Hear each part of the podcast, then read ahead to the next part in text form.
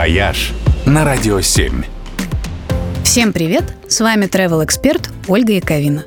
В середине февраля в мире начинается карнавальное безумие. Первым делом тут, конечно, приходят на ум Рио-де-Жанейро и Венеция, но помимо них в мире в это же самое время идет еще множество карнавалов. Пусть не таких известных, но не менее ярких и впечатляющих. В Ницце, например, начинается карнавал цветочный. Он приходится на то время, когда на берегу цветет мимоза. И две недели город стоит на ушах, поет и пляшет. А по улицам ездят платформы с огромными куклами и инсталляциями.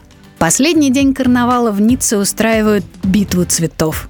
Это парад украшенных цветами платформ, каждая из которых выглядит как огромный цветочный магазин на колесиках.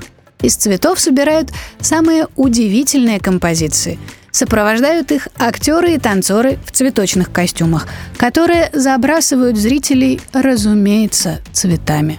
В французском местечке Ментон композиции собирают не из цветов, а из лимонов и апельсинов, которых тут растет, видимо-невидимо.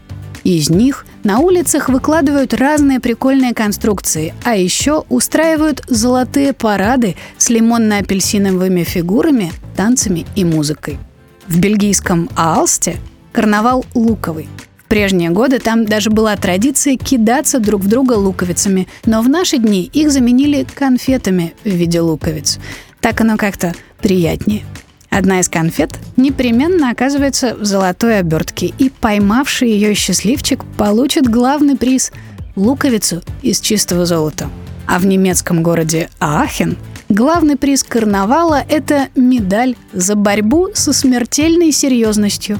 Ее вручают местным жителям, которые совершили самый чудной и забавный поступок в течение года. Отличная, кстати, традиция. Я бы тоже парочке знакомых такую медаль, пожалуй, вручила.